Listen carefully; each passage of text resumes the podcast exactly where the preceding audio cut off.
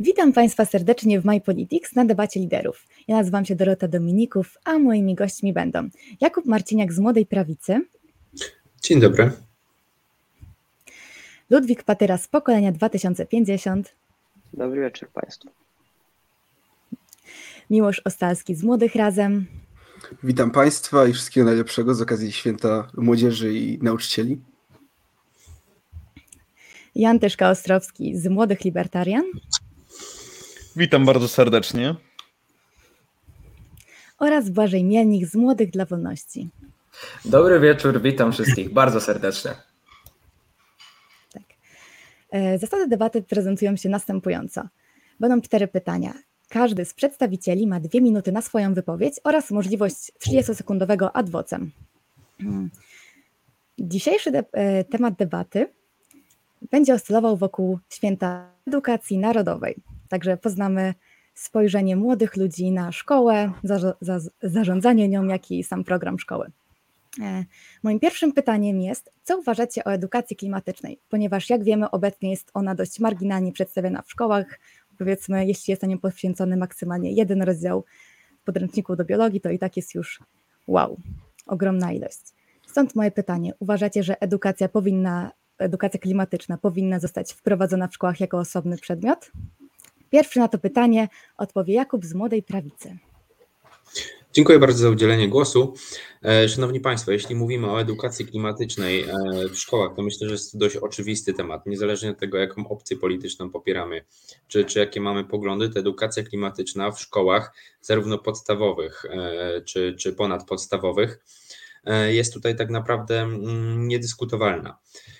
Jeden z kryzysów, z którym ludzkość się aktualnie mierzy, jest właśnie kryzys klimatyczny. E, I bardzo często spotykamy się z takim podejściem, e, że są wprowadzane kolejne regulacje, są podwyższane ceny kolejnych produktów, które szkodzą tak naprawdę wzrostowi gospodarczemu. I widzimy tak naprawdę od kilkudziesięciu, kilkunastu lat, że te wszystkie środki nie, da, nie dają rady sprostać wymaganiom, e, które właśnie stawia przed nami kryzys klimatyczny. Dlaczego? Ponieważ, Szanowni Państwo, e, bez e, świadomego pokolenia obywateli, bez świadomego pokolenia konsumentów, którzy funkcjonują w naszym świecie, nie jesteśmy w stanie zadbać o dobro naszej planety. Podstawą, e, podstawą, e, podstawą w walce z kryzysem klimatycznym jest właśnie świadome pokolenie. Ludzie muszą wiedzieć, e, jakie są konsekwencje ich działań, jakie są konsekwencje jeżdżenia samochodem, jakie są konsekwencje korzystania z nadmiernej ilości plastiku, jakie są konsekwencje latania samolotem, bardzo często na krótkie dystanse. To wszystko powinno znajdować się w edukacji klimatycznej. E, więc jeśli chodzi o stanowisko młodej prawicy, jeśli chodzi o stanowisko moje, to tak, edukacja klimatyczna powinna się znaleźć w szkole na 100%. Czy powinna ona być realizowana e, przez wszystkie lata edukacji e, po po kilka godzin tygodniu? Nie. Natomiast myślę, że na każdym poziomie edukacji godzin na semestr by wystarczyło do tego właśnie, żeby wykształcić E, świadome e, pokolenie konsumentów i świadome e, pokolenie obywateli klimatycznie. Dziękuję bardzo. Tak, i tutaj właśnie postawimy kropkę. Dziękuję za wypowiedź. Kolejny na ten temat wypowie się Jan z Młodych Libertariów. Jeszcze raz witam bardzo serdecznie. Tutaj kwestia jest nie do końca aż tak prosta. Dlatego, że jako młodzi libertarianie jesteśmy za tym, aby podstawę programową bardzo mocno ograniczyć. Niemniej jednak mamy to nawet w naszym programie. E, ta edukacja dotycząca właśnie klimatu, ochrony środowiska powinna e, znajdować się e, w tym takim bardzo podstawowym, już bardzo okrojonym programie. Tylko nie powinna być to dodatkowa godzina, która będzie specjalną lekcją. No wiadomo, że wtedy będzie to po prostu zwykły zapychacz, takich jak już jest i tak za dużo obecnie w planach. E, należy zwyczajnie ten, e, ten temat czy to zagadnienie zgłębiać na, najpierw w przyrodzie, a później na geografii i biologii jako integralną część tak naprawdę e, całego programu. I należy przede wszystkim nauczać o konsekwencjach e, działań ludzkich, a także co my jako pojedyncze osoby możemy zrobić dla dobra klimatu i zwyczajnie nauczyć ludzi odpowiedzialności za naszą planetę, za nasze otoczenie. I przede wszystkim na tym, na takich bardzo praktycznych rzeczach należy się skupić, a nie na tym, żeby przyzwyczajać ludzi do następnych regulacji czy do następnych podatków od konkretnych usług czy produktów. Należy przede wszystkim ludzi uświadomić o odpowiedzialności za planetę. Yy, I tak jak mówiłem, powinno być to w formacie w formacie biologii czy istniejących już przedmiotów, a nie powinien być to następny przedmiot. Dziękuję bardzo. Dziękuję również. I teraz o wypowiedź proszę Miłosza z Młodych Razem. Więc jeszcze raz witam Państwa i e, zacznę od tego, że edukacja klimatyczna to jest postulat, który pojawia się u nas już od dawna i to jest postulat, który chcą generalnie młodzi ludzie. E, o tym postulacie dość szerzej wypowiedziała się na przykład nasza posłanka Daria Gosek-Popiołek i Mateusz Mejta na naszych mediach społecznościowych, ale e, przechodząc tak w skrócie, próbując to przedstawić, to trzeba zaznaczyć, że e, edukacja klimatyczna jest po prostu czymś, czego aktualnie właściwie nie mamy. Trudno powiedzieć, że te małe, pojedyncze jakieś fragmenty w podręcznikach od geografii bądź podręcznikach właśnie biologii, jak pani redaktor powiedziała, żeby one były wystarczające. Szczególnie, że klimat to nie jest tylko strefy klimatyczne, ale współcześnie problem jest taki, że bardzo niewiele mówi się o katastrofie klimatycznej, która jest po prostu faktem. I ten fakt był zbyt długo negowany, ten fakt y, naukowo jest już dość dobrze y, przebadany i generalnie musimy po prostu y, przedstawiać to tak, jak to jest, czyli przedstawiać to jako pewne zachodzące zjawisko, któremu możemy jakoś przeciwdziałać. A jako, że Polska jest krajem wielu prędkości, jeśli chodzi o edukację, to jest to konieczne, żeby edukacja klimatyczna znalazła się w takim kanonie. Nie może to być też tak, jak na przykład było proponowane. Pojawiły się takie propozycje, żeby może po prostu wepchnąć to jako e, coś, co może być przedstawione w ramach godziny wychowawczej. No tak być nie może, bo to, że damy nauczycielom narzędzia, bo tak, narzędzia się znajdują, e, które pozwalają mówić o klimacie, to nie jest jeszcze wystarczające, żeby ta edukacja faktycznie e, była wystarczająca. I nie może to być też tylko zabijanie dzieci do lasu, bo to też bardzo oczywiście pozytywna rzecz. Kontakt dzieci z naturą, aktywizacja ich, to jest bardzo ważne, ale potrzebna jest taka pełna świadomość w zakresie klimatu, w zakresie ekologizmu, która no, nie jest obecna i jest bardzo często zresztą bagatelizowana ze strony rządzących. I no właściwie dziękuję, to właściwie tyle. Dziękuję za wypowiedź i teraz proszę o przedstawienie swojego stanowiska Błażeja z Młodych dla Wolności. E, tak, Szanowni Państwo, tak jak zostało tutaj przed chwilą powiedziane, zgadzam się z moimi e, współdebatującymi, że kwestia edukacji klimatycznej, czy też e, samej katastrofy klimatycznej jest dla nas bardzo ważna. I tak jak powiedziała pani redaktor, czy warto byłoby to wprowadzić jako osobny przedmiot, tutaj trzeba było się nad tym poważnie zastanowić. Aczkolwiek uważam, że obecny system edukacji jest na tyle archaiczny i na tyle przestarzały, że rozmowa na temat wprowadzania nowych przedmiotów, między innymi jak właśnie edukacja klimatyczna byłby dobrym ruchem e, w stronę właśnie zmieniania tego systemu, odnosząc się do samego przedmiotu. Uważam, że nie teoria, a praktyka. Mm, trzeci sektor, który jest bardzo liczny, mamy w Polsce bardzo wiele fundacji i stowarzyszeń, powinien we współpracy ze szkołami e, przeprowadzać e, dodatkowe zajęcia, czy też właśnie w ramach e, biologii, czy też geografii, tak jak powiedział mój kolega Jan z Młodych Libertarian, po prostu, aby zagospodarować ten przedmiot i zagospodarować to, aby młodzi ludzie po prostu mogli się dowiedzieć tego, co jest tak właściwie istotne w aspektach klimatycznych i żeby po prostu mieli świadomość tego, jak, jak, jak świat nas właściwie teraz otacza.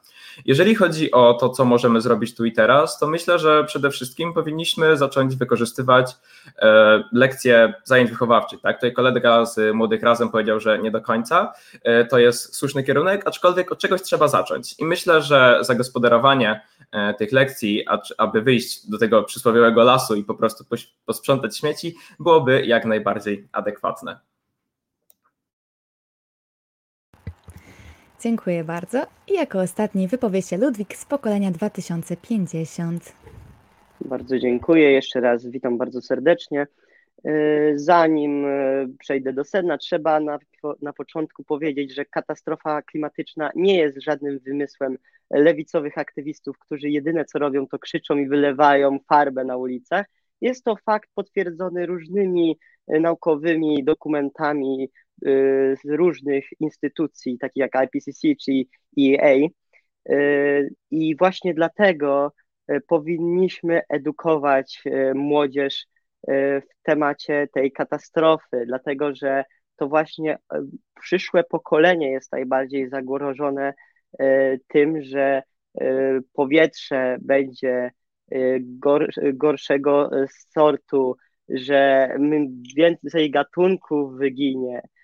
Generalnie mamy w tym momencie bardzo duży problem ze świadomością, właśnie jako młodzi, i dlatego musimy pomyśleć o tym, czy edukacja klimatyczna jest potrzebna.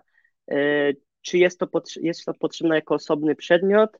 Nie wydaje mi się, ponieważ w obecnym systemie edukacji mamy bardzo duże przeciążenie różnymi przed, innymi przedmiotami, a raczej, raczej bym tu widział, tak jak poprzednicy tu wymienili, implementację tego w przedmioty już istniejące, tak jak przyrodnicze, biologia, chemia, geografia, fizyka, czy też humanistyczne, tak jak historia czy, czy wiedza o społeczeństwie.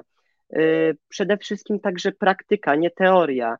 Musimy nauczyć dzieci segregować śmieci, musimy na, nauczyć dzieci, które substancje są niebezpieczne dla środowiska. Mus, musimy nauczyć oszczędzania wody, konsekwencje jazdy pojazdami o napędzie spalinowym. To wszystko wymaga wytłumaczenia młodzieży, tak aby była świadoma tego, że świat jest zagrożony. Bardzo dziękuję. Również dziękuję. I adwocem zgłosił Miłosz z Młodych Razem. Tak, ja zgłosiłem adwocem do wypowiedzi jeszcze pana z Młodych dla Wolności. Chciałem się odnieść, bo zostały moje nazwisko nawet padło, więc no, tak tyle to jest skazane mi się wydaje. E, chciałem powiedzieć, że ja aktualnie studiuję kierunek, to jest już, jestem na drugim roku kierunku humanistyka w szkole, to jest e, typowo nauczycielski kierunek, e, gdzie mamy duży nacisk na to i powiem szczerze, że ja nie czuję, żebym miał kompetencje, żebym mógł, jak zostanę nauczycielem, przekazywać później młodym ludziom wiedzę na temat klimatu w ramach wychowań, lekcji na przykład zajęć wychowawczych, ponieważ po prostu materiały to nie jest wystarczające, to trzeba mieć pewne jednak większą wiedzę, której nie da się otrzymać po prostu z przeczytania paru proponowanych przez ministerstwo broszurek. I tak samo o lesie bardzo krótko jeszcze chcę powiedzieć, tylko że e, uważam, że oczywiście bardzo dobrze jest na przykład sprzątanie lasu, bardzo dobre inicjatywy, tylko żeby była pewna świadomość, dlaczego to robimy, bo ja na przykład kiedyś brałem w tym udział, to myślałem, że robimy to ze względów estetycznych, a potem dopiero zrozumiałem, co za tym idzie. za wypowiedź. Dziękuję.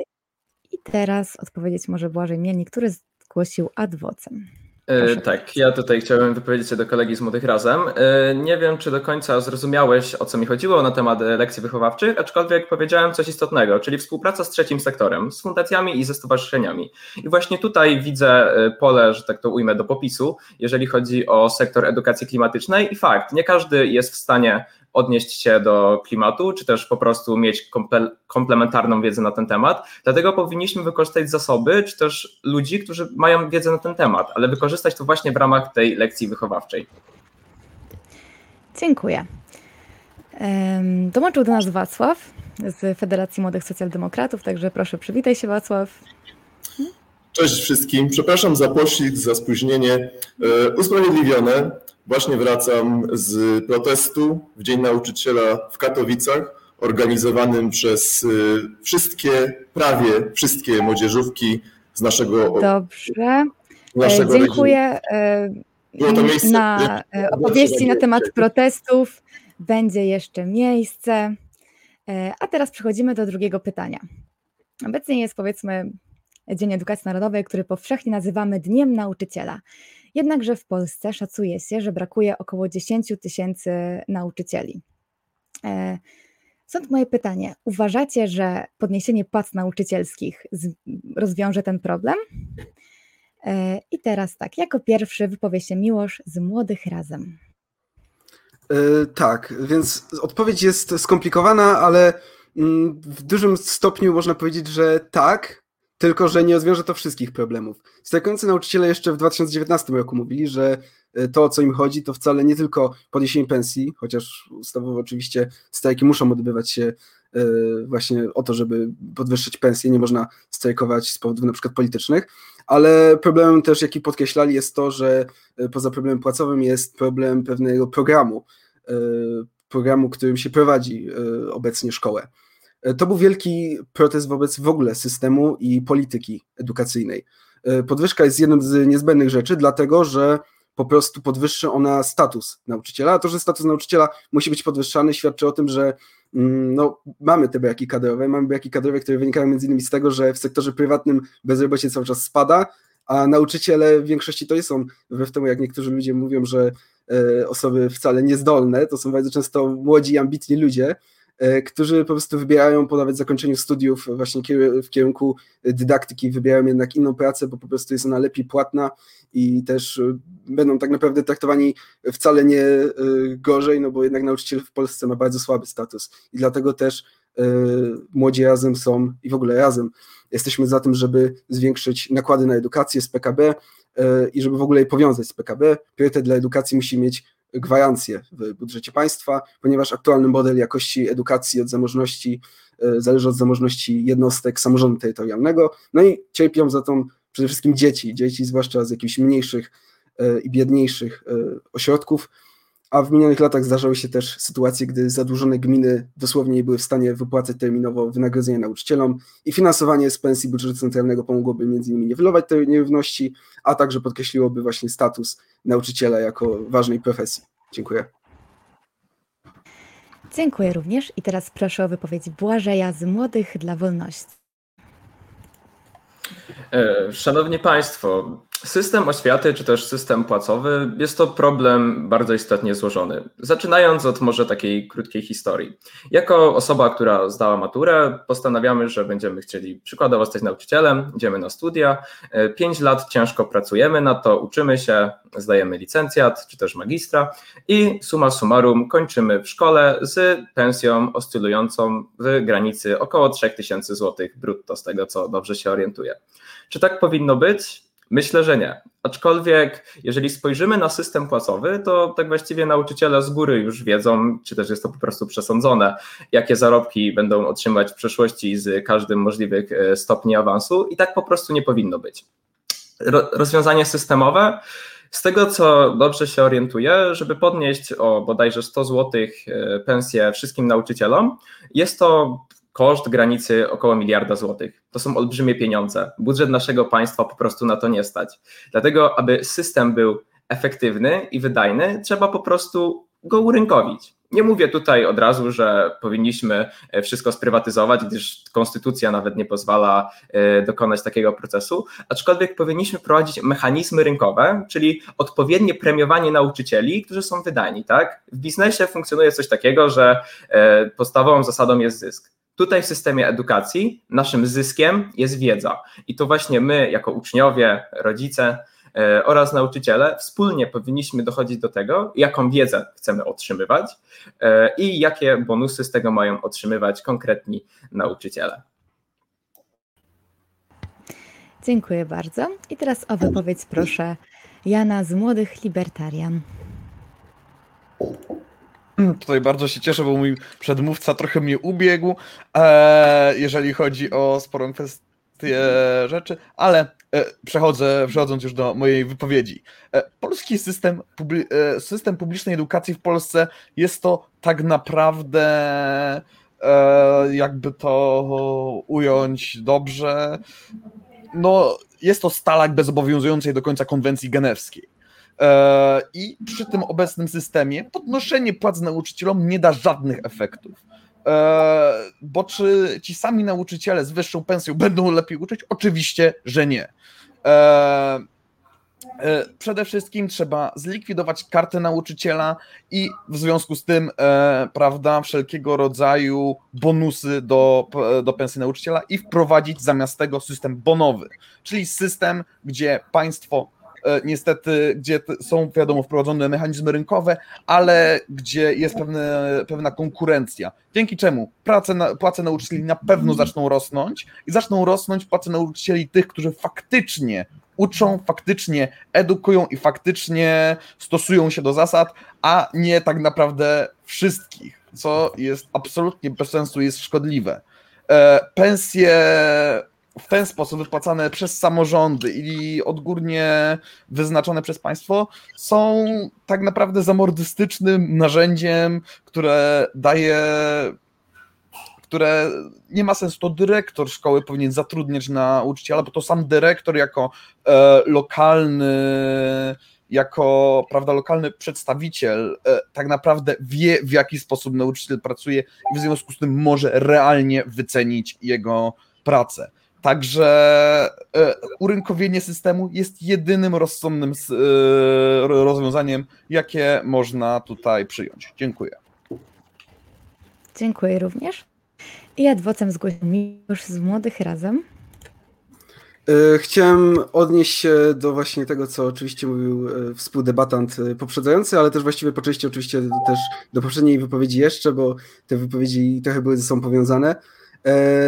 Jeśli chodzi o pewną tutaj prywatyzację, nawet częściową edukacji, to absolutnie muszę, musimy powiedzieć nie, a to z tego względu, że jest jednak pewna różnica między na przykład szkołami prywatnymi, a szkołami, które są prowadzone przez fundacje czy stowarzyszenie. Różnica jest taka, że szkoły prywatne są nastawione na zysk, natomiast szkoły prowadzone przez fundacje czy stowarzyszenia mają po prostu jakiś odrębny program. No i my na przykład z Razem uważamy, że szkoły takie prowadzone przez stowarzyszenia oczywiście powinny mieć rację bytu, powinny być nawet wspierane, powinny zostać objęte kartą nauczyciela, ale nie możemy oczekiwać tego, że coś, co stanowi po, właściwie no, taki kolumnę trzymającą całe nasze społeczeństwo, bo jednak młodzi ludzie budują nasze społeczeństwo, to nie może być sprywatyzowane w Dziękuję całości. za wypowiedź. Postawimy mhm. tutaj kropkę.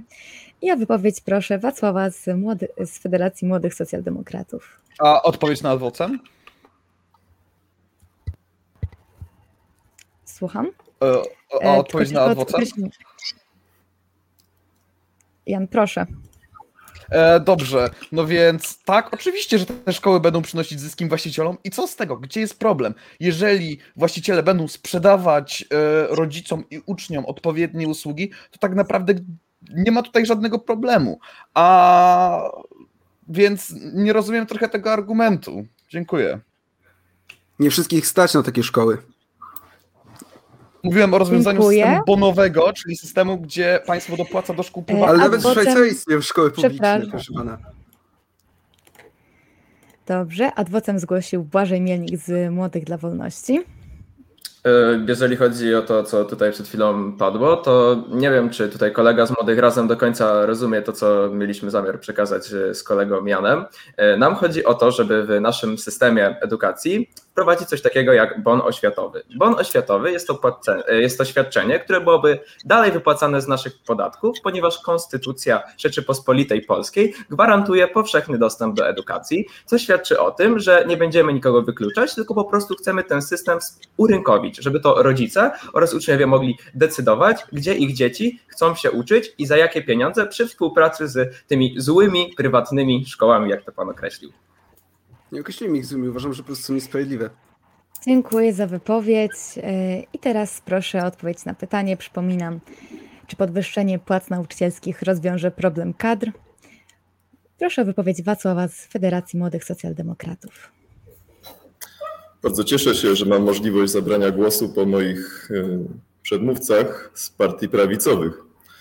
Mm. No, chciałbym zadać pytanie. Którzy nauczyciele nie uczą? Którzy nauczyciele nie wykonują poprawnie swoich obowiązków? Kto ma znów dzielić nauczycieli na lepszy i gorszy sort? Kto ma o tym decydować? Pan Jan Tyczka Ostrowiecki? Jakim prawem? Kim pan jest, że pan sobie rości do tego prawo? Ja jestem dzieckiem nauczycielskim. Moja mama jeszcze pracuje w zawodzie. Po 30 latach pracy zarabia niewiele około 3000 zł. Po 30 latach pracy jest nauczycielem dyplomowanym. To jest skandal, by nauczyciel w liceum ogólnokształcącym w Polsce w kraju Unii Europejskiej był tak słabo doceniony za swoją pracę. Dość powiedzieć, że nauczyciel w Polsce nie dostaje programu do ręki, nie dostaje komputera, laptopa służbowego. Właściwe uhonorowanie, godność zawodu nauczycielskiego w Polsce to jest też docenienie z punktu widzenia finansowego. Stanowczo sprzeciwiam się szalonym pomysłom prawicy, by urynkowić y, edukację, oświatę.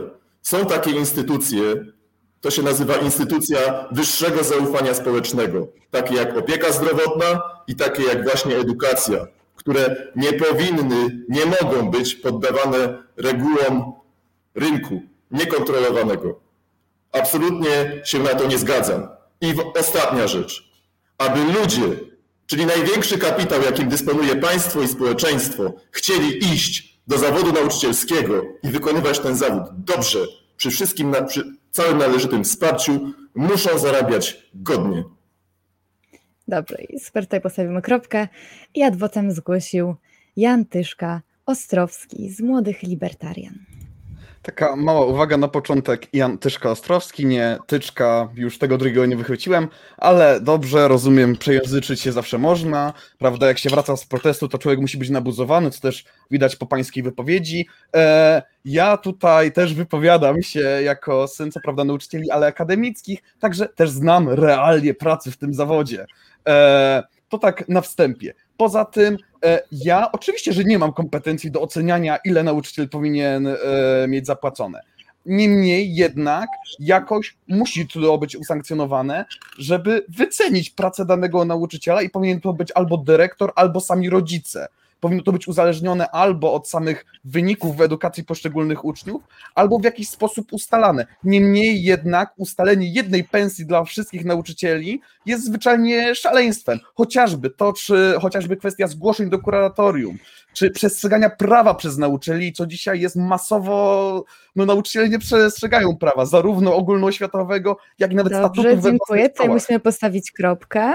A może tak Mm. najpierw nasi czcigodni rządzący przestrzegaliby prawa, zasad praworządności. Niech pan da nauczycielom spokój, niech pan nie szkaluje nauczycieli zarzutami, Będę szkalował nauczycieli. zarzutami, że nie Będę. przestrzegają prawa. Niech pan się wstydzi takich I wypowiedzi. co z tego, że rządzący y, nie przestrzegają prawa? Czy to w jakikolwiek sposób upoważnia kogokolwiek do tego, żeby nie przestrzegał prawa? Przepraszam bardzo, czy jeżeli PiS łamie konstytucję, to ja mam prawo pójść do sklepu i ukraść coś? No to jest Ale wszędzie są ludzie łamiący prawo. Policjanci też łamią prawo, żołnierze No też łamią prawo, a są dobrze wynagradzani. Prawo jest po to, żeby Dobrze, e, dziękuję za tę dyskusję. I teraz proszę Jakuba z Młodej Prawicy prawo jest po to, wypowiedź. by go przestrzegać. No właśnie. A przypomnę pytanie. Proszę o spokój. Przypomnę pytanie. Czy podwyższenie płac nauczycielskich y, jest rozwiązaniem problemów kadrowych? I pan Jakub, zapraszam do odpowiedzi. Dziękuję bardzo za udzielenie głosu. Ja postaram się być odrobinę tutaj spokojniejszy, bardziej zrównoważony niż, niż moi przedmówcy. Wiem, tutaj rzeczywiście protest e, bardzo mocno zadziałał na wyobraźnię naszego kolegi. E, Natomiast nawiązując do, e, do, do, do pytania, które pani redaktor zadała, czy podwyżka pensji jest konieczna w edukacji? Tak, jak najbardziej. Fakt, iż osoba o tak wysokim zaufaniu społecznym, jaką jest nauczyciel, e, zarabia 3000 po pięcioletnich e, studiach, e, zarabia 3000, jest po prostu niepoważny. Nauczyciele powinni zarabiać więcej. Natomiast jak tego dokonać? Słyszymy zawsze z lewa, z prawa, niezależnie od tego, z jaką opcją po- polityczną ktoś się identyfikuje, że powinniśmy zwiększyć finansowanie szkół. No i moim zdaniem jest to błędne podejście. Owszem, ono powinno być zwiększone, natomiast tak naprawdę w Polsce jest mm, taka, y, jest taki, takie właśnie rozwiązywanie problemów, że do tego samego kociołka dorzu- dorzucamy większą ilość pieniędzy. E, A to, co powinniśmy zrobić, to zmienić system. I właśnie tutaj bardzo się cieszę, że kolega z Młodych Libertarian i z Młodych dla Wolności, koledzy wspomnieli o tym, e, że rzeczywiście nauczyciele powinni być kontrolowani. E, Nie może nauczyciel dobry zarabiać dokładnie tyle samo, co e, nauczyciel, mówiąc delikatnie, mierny. Są nauczyciele, którzy rzeczywiście przykładają się do swojej pracy, są ambitni i powinni być za to honorowani. Dlatego pewne urynkowienie, zlikwidowanie, zlikwidowanie właśnie karty nauczyciela jest świetnym rozwiązaniem. E, Dlatego nie możemy prowadzić tylko i wyłącznie do dorzucania pieniędzy cały czas do tego samego systemu. Powinniśmy ten system zmienić i wtedy wpompować do niego pieniądze, żeby zaczął e, na, do, na nowo, na świeżo działać, żeby polska edukacja właśnie mogła pójść do przodu. Dobrze, dziękuję. E, i Dziękuję. Zanim przejdziemy do Ludwika, spokojnie 2050. Wacław zgłosił adwocem. Tak. Szanowny panie Jakubie, czy pan Jakub wie, dlaczego wyszedłem dzisiaj na protest w Katowicach? To ja panu powiem. Wyszedłem dzisiaj na protest dlatego, między innymi dlatego, że pana koledzy partyjni, ci tam na wyżej, którzy już są, nie pan, zagłosowali przeciwko wotum nieufności za odwołaniem ministra Czarnka. To, że pan teraz kpi z mojego udziału w proteście, kiedy pan, kiedy pańscy koledzy z partii głosowali przeciwko wotum nieufności dla najgorszego ministra edukacji, ministra, który obraża, ministra, który nazywa dzieci i młodzież ideologią, jest skandaliczne. Powinien się pan wstydzić. Dobrze, dziękuję za adwocem. I teraz o odpowiedź na pytanie. Przypomnę jeszcze raz. E, Czy podwyższenie płac nauczycieli rozwiąże problem E, kadrowy? Odpowiedź proszę Ludwika z pokolenia 2000. E, Przepraszam bardzo, czy ja mógłbym się tylko odwołać do e, wypowiedzi kolegi Wacława, bo słyszałem tutaj dość mocny Proszę atak. bardzo. E, Ja mam taką prośbę, żeby kolega się przygotowywał do debat, na które kolega idzie, ponieważ Młoda Prawica nie jest młodzieżówką Prawa i Sprawiedliwości. Ja uważam, że minister Czarnek jest złym ministrem, a Młoda Prawica jest młodzieżówką porozumienia Jarosława Gowina. Ja reprezentuję tutaj właśnie Młodą Prawicę i właśnie porozumienie, więc następnym razem proszę kolegę o sprawdzenie, a później stawianie zarzutów. Dziękuję bardzo. Szanowny kolego Jakubie, wiem, że Nie ma adwocem do adwocem, przykro mi. Proszę, Ludwik, pokolenie nie, pan powiedział 2050. nieprawdę, którą trzeba sprostować. Dziękuję bardzo za głos. E, Szanowni Państwo, oczywiście e, podniesienie płacy nauczycielom jest jedną z rozwiązań, natomiast nie jest e, całkowitym rozwiązaniem problemu kadr nauczycielskich. Jako Polska 2050 proponujemy podniesienie płac i wraz z wzrostem umiejętności wiedzy nauczycieli, oczywiście również wzrostu wynagrodzenia nauczycieli. E, Natomiast, tak jak już mówiłem, to nie jest e, rozwiązanie, które wystarcza. E, Tak jak w każdym miejscu pracy, e, zadowolony pracownik charakteryzuje się tym, że ma dobrą e, płacę, dobre, e, dobre środowisko pracy, no i jest zadowolony z zawodu, który wykonuje. No ale do, do tego trzeba mieć powołanie, e, więc e, to sobie pominiemy i skupimy się na tym drugim. E, Nauczyciele przede wszystkim powinni, powinni mieć za, e, za, e, zagwarantowane szkolenia, które przygotowują do nowoczesnego nauczania uczniów, do przede wszystkim psychicznego też przygotowania się do tego, żeby kontrolować uczniów na zajęciach oraz e, żeby nauczać w różnym środowisku, tak? No bo nie zawsze e, spotkamy się z spokojnymi uczniami, którzy słuchają. Są też uczniowie, którzy są hiperaktywni e, i mogą sprawiać kłopoty, dlatego nauczyciel również powinien się przygotować na takie e, ewentualności. I dlatego powinny zostać e, zapewnione szkolenia. E, Powinna też. Dobrze, dziękuję. też I tą myślą e, zakończymy wypowiedź i przejdziemy do trzeciego segmentu, e, mianowicie egzamin ustny z ma, maturalny egzamin ustny e, w tym roku zostanie odwołany już po raz trzeci, można powiedzieć trzeci raz pod rząd. Stąd moje pytanie, uważacie, że jest to odpowiedni moment na reformę egzaminów ustnych, maturalnych, a może całkowitą rezygnację z nich? I tym razem jako pierwszy odpowie Ludwik z pokolenia 2050. Jeśli też możesz dokończyć swoją poprzednią wypowiedź teraz. E, Dobrze, dziękuję bardzo. E, Wydaje mi się, że tamten wątek już skończę e, i przejdę do następnego. Jeżeli chodzi o egzamin ustny, w tym roku będę pisał maturę. Jestem ostatnim rocznikiem, który zostanie zwolniony z obowiązkowej matury ustnej i wydaje mi się, że takowa matura nie powinna być obowiązkowa w ogóle. Dlaczego? Dlatego, że e, mm, umiejętność e, dobrego wypowiadania się nie jest za bardzo uczona w szkołach i jeżeli, jeżeli pomyśleć o jakimkolwiek tutaj, że tak powiem, że tak powiem, nauczaniu e, ustnego do, do matury, no musimy, no musimy po prostu ulepszyć, ulepszyć tą, tą sferę, tak? E, plus oczywiście są osoby też nieśmiałe, które będą miały oczywiście problem z wysławianiem się podczas samego egzaminu i to jest e, realny problem, tak? Dopóki szkoła nie zacznie uczyć porządnie na, poprzez właśnie wprowadzanie na przykład debat oks, oksfordzkich, tak? E, to wydaje mi się, że matury ustne no, nie mają zbytnio sensu w, przypa- w przypadku e, obowiązkowym. W przypadku no, tutaj już e, do wyboru jak najbardziej, czy to na studia zagraniczne, czy to na studia jakieś specjalistyczne, polonistyczne, tak, to już ta matura jak najbardziej może być nieobowiązkowa ale tak jak mówię, no w, moim, w mojej opinii nie powinna być obowiązkowa w ogóle. Dziękuję. Dziękuję również. I teraz o opinię na temat ustnych egzaminów maturalnych poproszę Jakuba z Młodej Prawicy.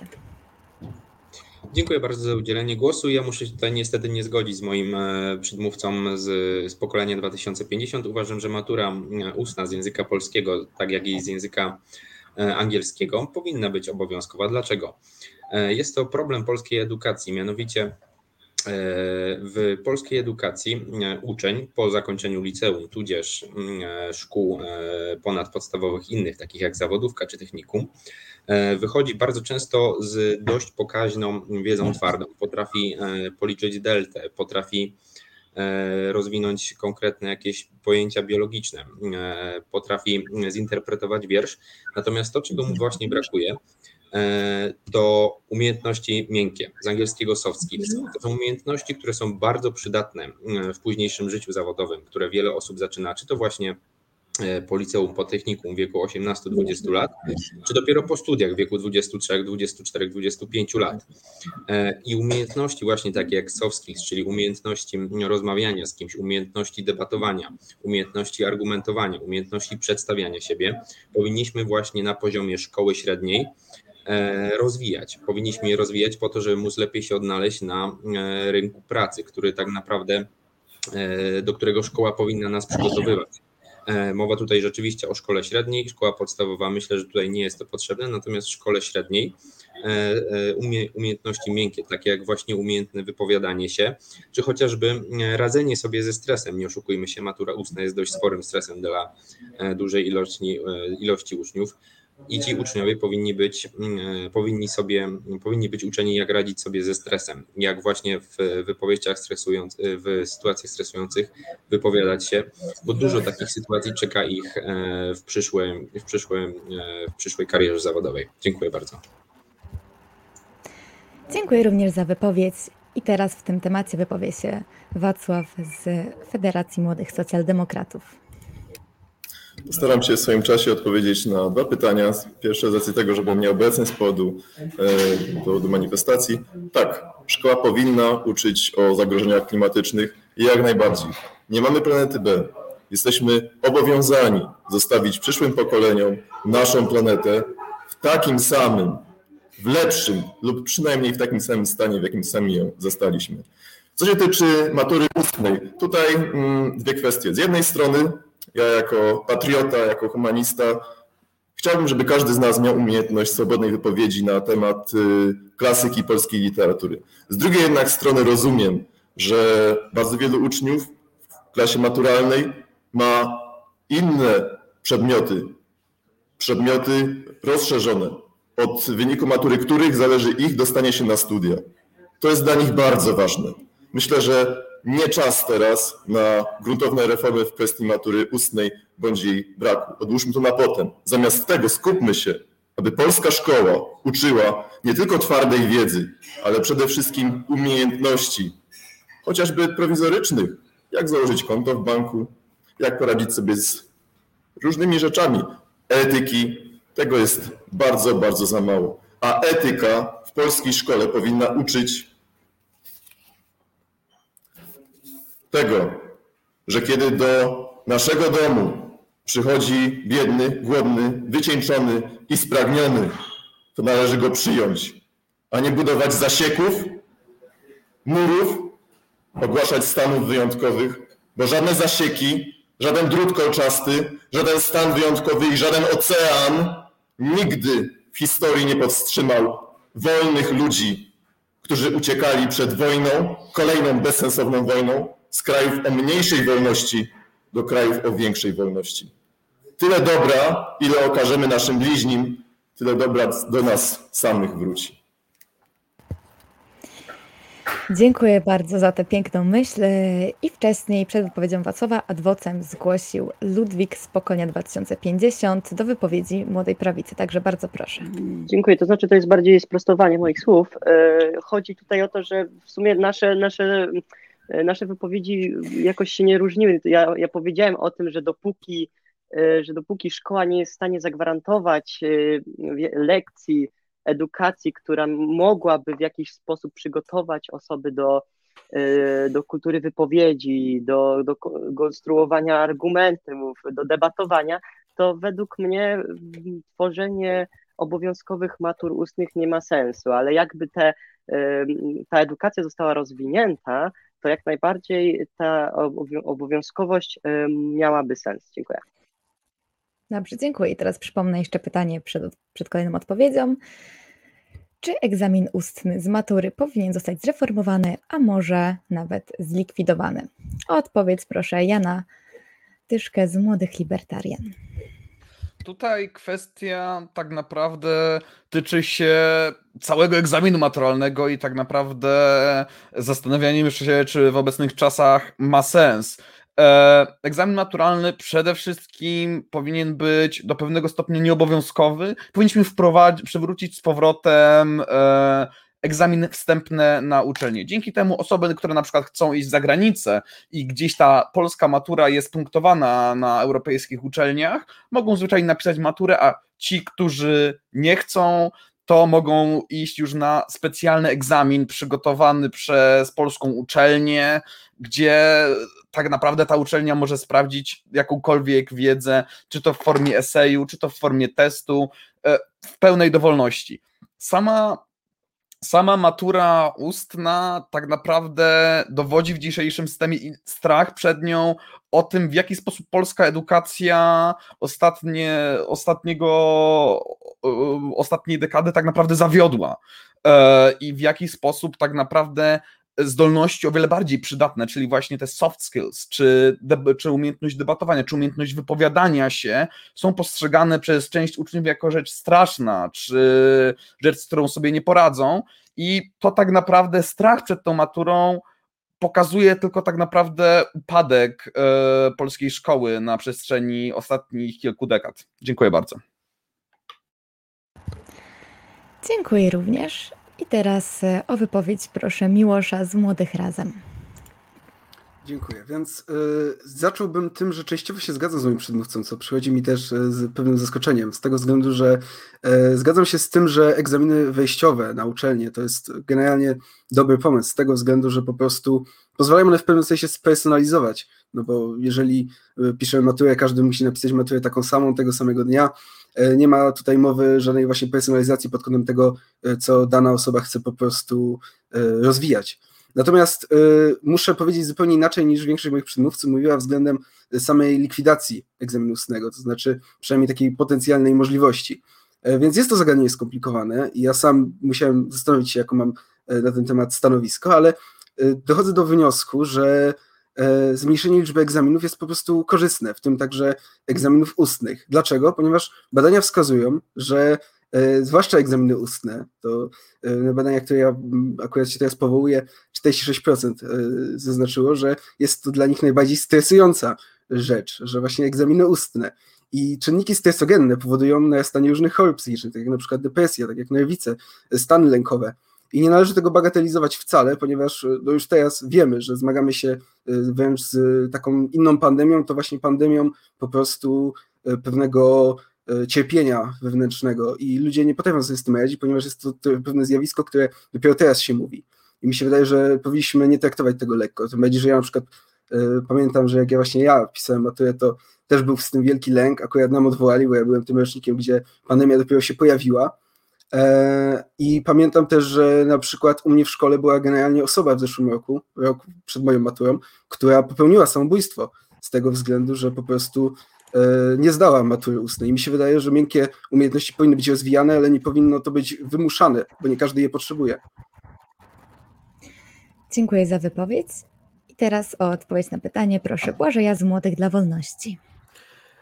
Szanowni Państwo, myślę, że większość z nas tutaj współdebatujących czy też oglądających mm, zgodzi się, że w naszym systemie edukacji panuje taka myśl czy też mentalność taka egzaminacyjna. Kiedyś, jak jeszcze było gimnazjum, w szóstej klasie pisaliśmy egzamin, później pisaliśmy egzamin gimnazjalny, później egzamin maturalny. I jakby celem naszej edukacji nie jest to, żeby się czegoś nauczyć, tylko żeby zdać ten egzamin jak najlepiej. No i z perspektywy osób, które myślę, że chcą coś osiągnąć, tak jak każdy z nas, y, to nie jest adekwatny sposób nauczania. Odnosząc się już do konkretnej sytuacji, czyli e, egzaminów e, z matury ustnej, Uważam, że tak jak tutaj powiedzieli współdebatujący, podnoszenie kompetencji e, miękkich jest bardzo potrzebne. Tylko tak jak powiedzieliście, wiąże się z tym spory stres. Dlatego myślę, że nie należy likwidować egzaminu ustnego, a go zreformować i rozszerzyć. Rozwiązanie, które przyszło mi do głowy jakiś czas temu, to kiedy jesteśmy już w klasie maturalnej, warto byłoby pod koniec pierwszego semestru e, jakby zadeklarować się w pewien sposób, mm, jaki przedmiot z matury ustnej chcemy rozszerzać. Może to być dowolny przedmiot, tak jak kiedyś zdawali nasi rodzice, tylko zamian, lot, zamian loterii pytań, gdzie tak właściwie nie wiadomo na co się natkniemy, e, przygotować prezentację od 5 do 10 minut na wybrany przez nas temat, który nas interesuje.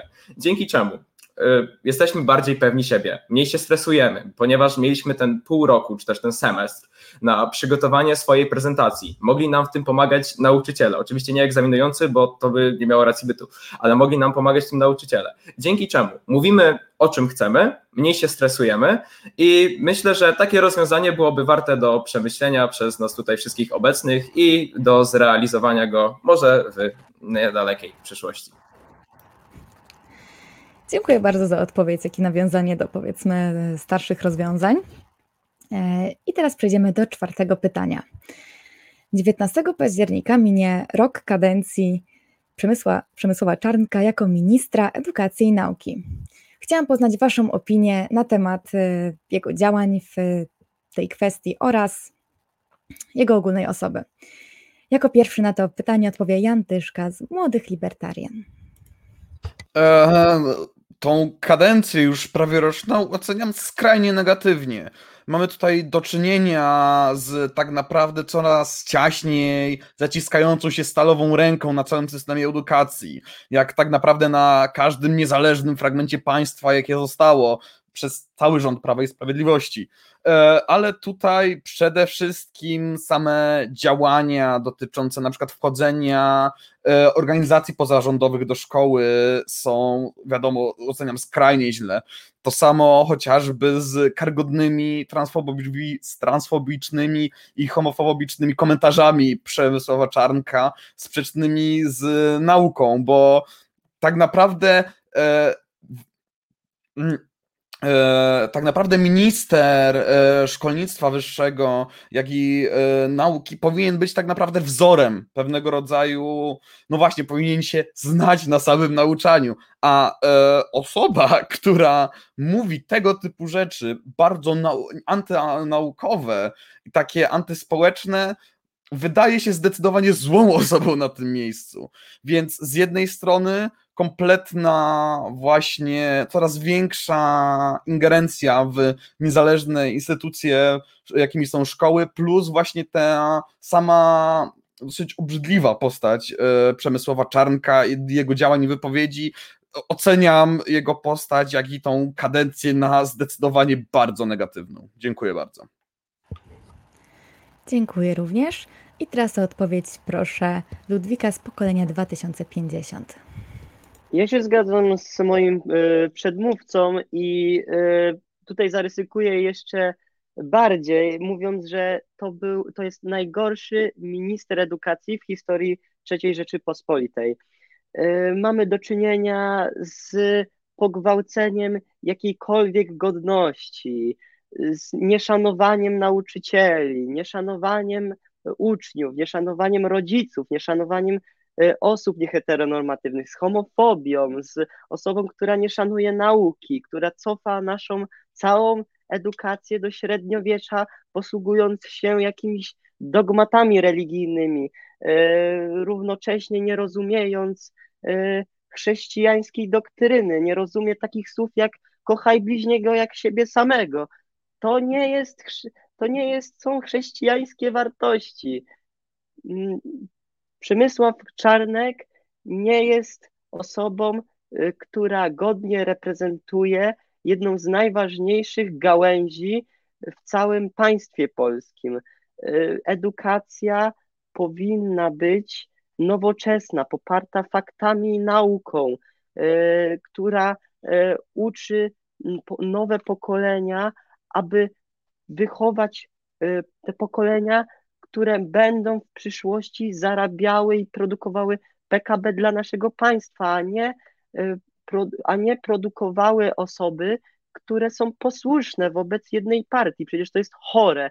Dlatego jeszcze raz powtarzam, Przemysław Czarnek w mojej opinii jest najgorszym ministrem edukacji w historii trzeciej RP. Dziękuję. Również dziękuję. I teraz o wypowiedź proszę pana Błażeja z Młodych dla Wolności. E, tak, tutaj koledzy już się odnosili do wypowiedzi pana ministra Czarnka, czy też do jego cnót niewieścich i tak dalej. Myślę, że e, to, co mówi minister Czarnek, to jedno, ale ważne jest to, co robi jako minister edukacji i nauki. E, kolokwialnie mówiąc, tak patrząc na bieg historii, Tutaj kolega wcześniej powiedział, że jest to najgorszy minister, ale myślę, że warto by rzec, że my jako uczniowie i środowisko e, związane ze światą po prostu mamy pecha do ministrów edukacji narodowej i nieważne kto by to nie był, i tak w edukacji nie jest dobrze. Aczkolwiek odnosząc się konkretnie do działań pana ministra Czarnka, e, myślę, że okres pandemii, e, który był, jakby no nie został dobrze zagospodarowany. To była szansa na przeprowadzenie szerokich reform w systemie edukacji, jednak nic nie zostało zrobione. Uczniowie zostali wysłani na nauczanie zdalne. Przez pierwszy okres pandemii tak właściwie nikt nie wiedział, co robić i, i nikt nie wiedział, co się działo, o czym mogły świadczyć wyniki maturalne koleg, e, naszych byłych kolegów, którzy już je zdali. Co czwarty bodaj licealista e, nie zdał matury w tamtym okresie. Ale myślę, że ważne jest to, co teraz robi pan Czarnek. Tak? Chwali on się obecnie E, tym, że chce podnieść pensję nauczycieli, że każdy nauczyciel będzie zarabiał bodaj o 1000 zł więcej. Jednak no, jest to nieprawda, gdyż tak właściwie pan minister Czarnek zwiększy, tak jak i całe Ministerstwo Edukacji, zwiększy po prostu pensum, czyli nauczyciele będą pracowali więcej godzin i to tylko fajnie wygląda w Excelu, że jest te 1000 zł brutto więcej. Jednak rzeczywiście e, nie ma to nic e, wspólnego z, z realnym wynagrodzeniem. Dziękuję bardzo. I adwocem zgłosił Miłosz z Młodych Razem. Ja od razu powiem, że to nie będzie adwocem w znaczeniu takim e, właśnie jakiejś riposty, jest to bardziej w tym znaczeniu dosłownym z łacińskiego, czyli w nawiązaniu do. E, chcę powiedzieć, że ponieważ pan i jeszcze e, poprzedni pan z pokolenia 2050 wspomnieli o tym, że właśnie o złych ministrach, to chcę tylko powiedzieć, że tutaj pod tym względem też bym powiedział, że właśnie źli ministrowie w Polsce się po prostu niestety zdarzają, bo mieliśmy już przypadki takich ministrów jak Czarnek, byli tacy, co chcieli ubierać uczniów w mundurki, co chcieli przymuszać do chodzenia na lekcje ligi, co chcieli e, wciskać generalnie e, narrację taką nacjonalistyczną i w ogóle zabierać innej narracji, żeby nie polemizować z narracją władzy. Na przykład był taki minister Roman Giertych i tego ministra już nie ma, młodzi ludzie po prostu też nie są jacyś bardziej wcale z tego względu nacjonalistyczni, więc wydaje mi się, że jakoś sobie poradzą młodzi ludzie, na szczęście. Tak, dziękuję. Dziękuję.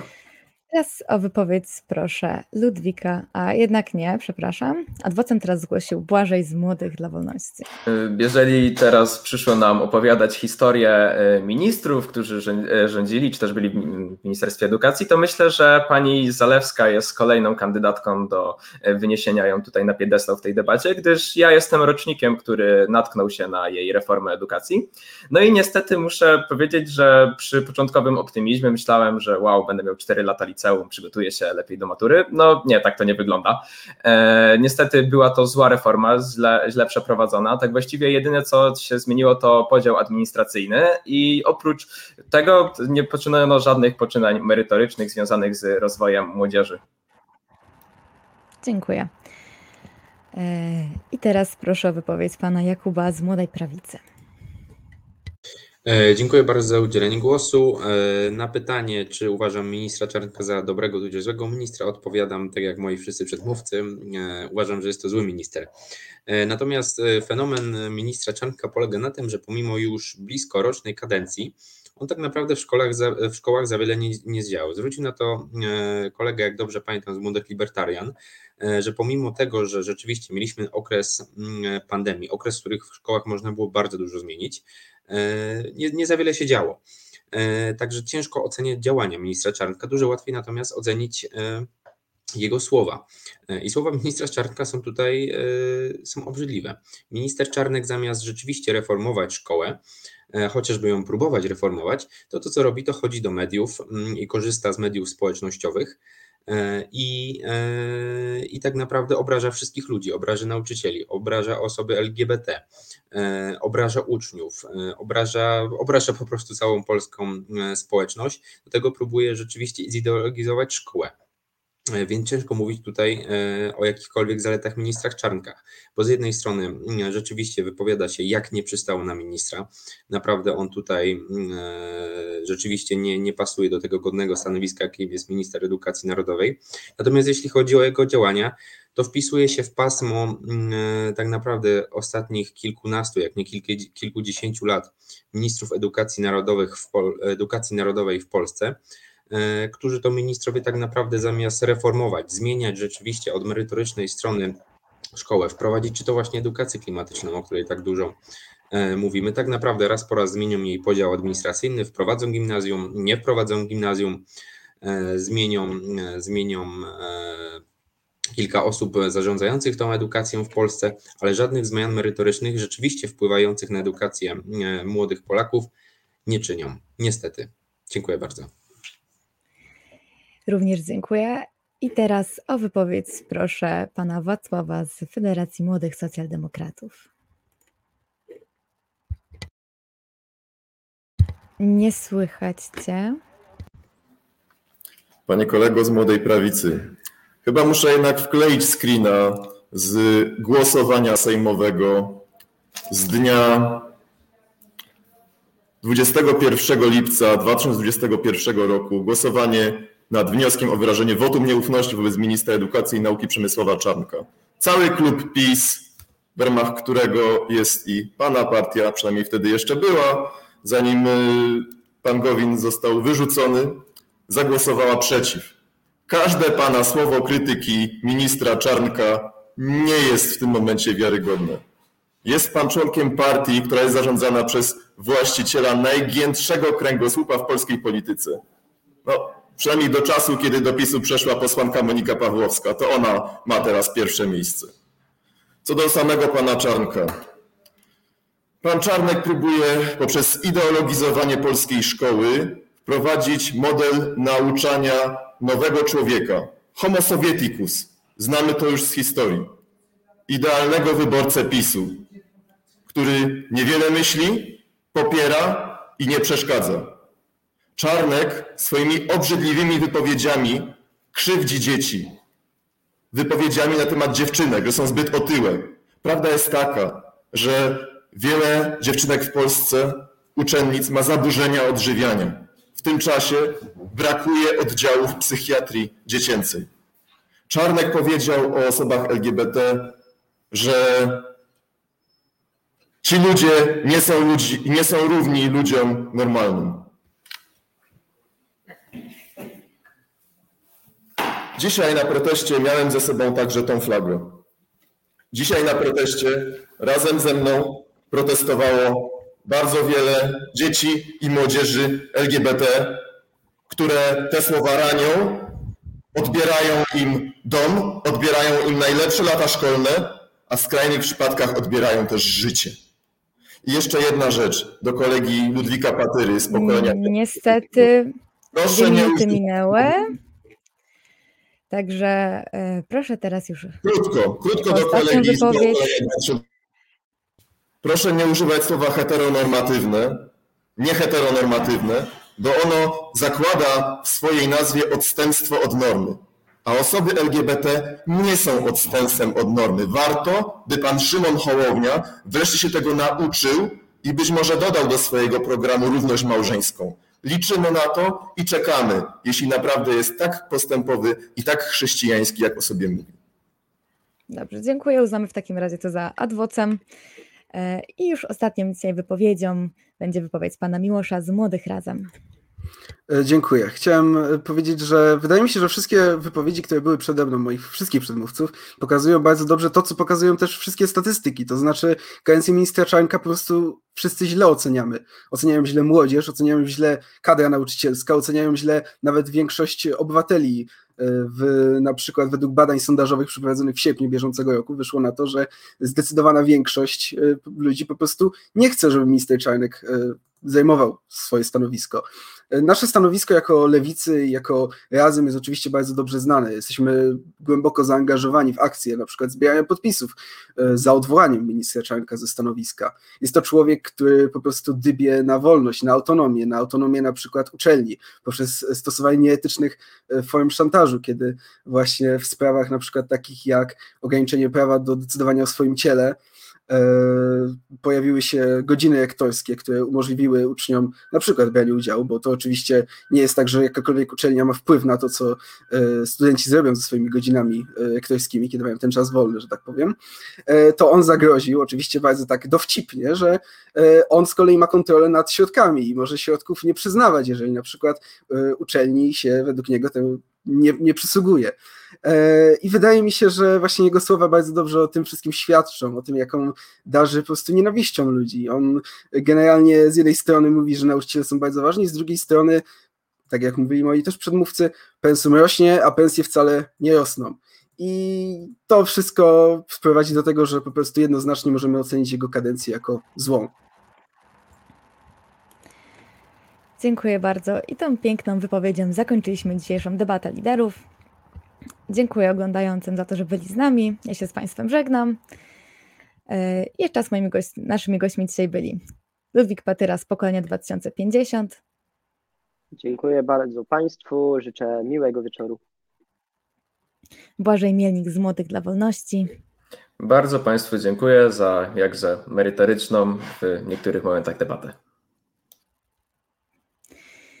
Jan Tyszka z Młodych Libertarian, Dziękuję bardzo, bardzo za debatę i również życzę miłego wieczoru. Wacław Kroczek z Federacji Młodych Socjaldemokratów, Dziękuję bardzo za debatę i wierzę, że szkoła będzie wykształcać w przyszłości tak jak i teraz kształci. I minister Czarnek nie przeszkodzi. Wolnych, ludzi wolnomyślących, empatycznych, którzy wiedzą, Jakub Marciniak z Młodej Prawicy, E, Dziękuję wszystkim za debatę, dziękuję za zorganizowanie e, debaty zarówno zespołowi My Politics, jak i za prowadzenie e, koleżance naszej Dorocie Dominików i życzę wszystkim Państwu, moim kolegom miłego wieczoru. Do widzenia. oraz Miłosz Ostalski z Młodych Razem. Dziękuję również wszystkim współdebatantom, dziękuję słuchaczom i dziękuję także wszystkim nauczycielom, że dalej w ogóle chcą wykonywać tą pracę, szczególnie w ich święto. I tym miłym akcentem pożegnamy się z Państwem. Zapraszamy na nasze kolejne debaty.